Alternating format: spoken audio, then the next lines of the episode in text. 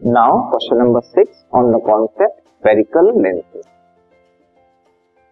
question is an object place 50 centimetre from a lens produces a virtual image at a distance of 10 centimeter in front of the lens. Find the focal length and magnification produced by the lens.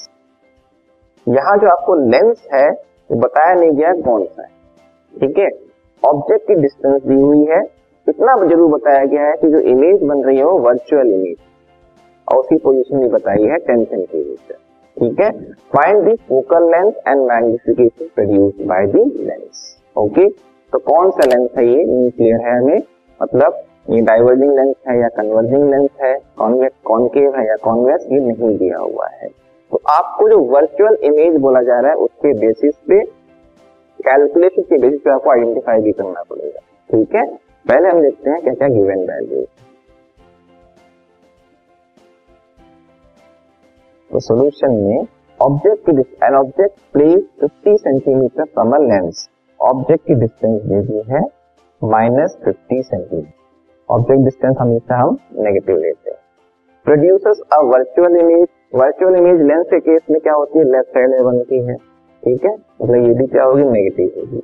Producers a virtual image at a distance of 10 centimetre means v equals to minus ten centimetre concave lens हमेशा virtual image बनता है, बनाता है, लेकिन convex lens एक particular case में बनाता है वर्चुअल लेंस वर्चुअल इमेज ठीक है? तो अभी डायरेक्टली नहीं कह सकती ये कॉन्केव है या कॉन्वेक्स वो कैलकुलेशन के बेसिस पे आपको क्लियर करेगी। तो यू और वी की वैल्यू वैसे हमें साइन कन्वेंशन के हिसाब से क्लियर हो चुकी है। तो हम एस कैलकुलेट करेंगे फाइंड द फोकल लेंथ उसके बेसिस से भी हम लेंस को आइडेंटिफाई कर सकते हैं, ठीक है? हालाँकि इसमें लेंस को आइडेंटिफाई करने बोला नहीं गया आपको।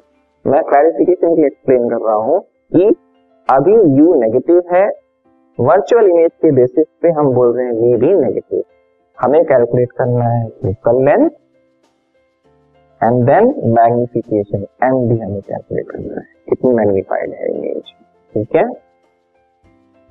तो फोकल लेंथ कैलकुलेट करने के लिए हम लेंस फॉर्मूला यूज़ करेंगे, जो कि है one by F equal one by V minus one by U value को सब्सिट्यूट करेंगे।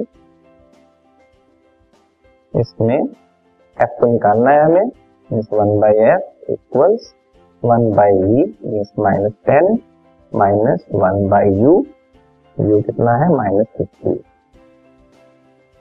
ठीक है। इसको हम सिंप्लीफाई करेंगे। ये हो जाएगा minus one by ten plus one by fifty. LCM fifty ही आएगा। ठीक है। माइनस फाइव प्लस वन और सिंप्लीफाई करने के बनेगा माइनस फोर बाई फिफ्टी तो ये वन बाई वी की वैल्यू है. तो v की वैल्यू हो जाएगी इसका reciprocal minus fifty by four ये कैंसिल हो सकता है तो minus twenty five by two या माइनस ट्वेल्व पॉइंट फाइव ठीक है? ये निकालना ज़रूरी नहीं ट्वेंटी फाइव बाई टू तक भी ठीक है। ठीक है? तो minus twenty five by two is the image distance sorry image distance नहीं, जैसे हम बोलेंगे हम फोकल लेंथ कैलकुलेट कर रहे हैं। वन बाई एफ़ की वैल्यू है ये। मतलब एफ़ की वैल्यू आई है माइनस ट्वेल्व पॉइंट फाइव तो फोकल लेंथ आ गया, वो भी नेगेटिव आ रहा है। नेगेटिव फोकल लेंथ के बेसिस पे आप डिसाइड कर सकते हैं कौन सा लेंस है वैसे। कौन सा है ये? डाइवर्जिंग लेंस है। हालाँकि आपके टाइप ऑफ़ लेंस नहीं पूछा गया है, ठीक है? तो नेगेटिव 12.5 फोकल लेंथ की वैल्यू हो गई।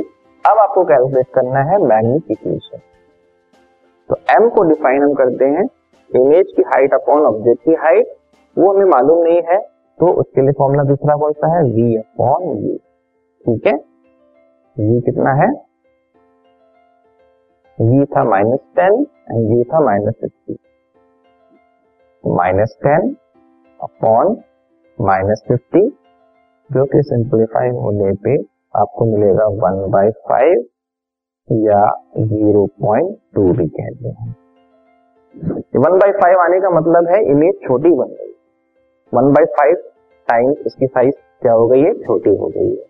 और ये किस केस में होता है? कॉन्केव लेंथ के केस में होता है। वो हमेशा वर्चुअल इरेक्ट और स्मॉलर देन द ऑब्जेक्ट जो है इमेज फॉर्म करता है। तो आपको मैग्निफिकेशन मिल गया one by five zero point two and focal length negative twelve point five centimetre ठीक है? तो ये था आपका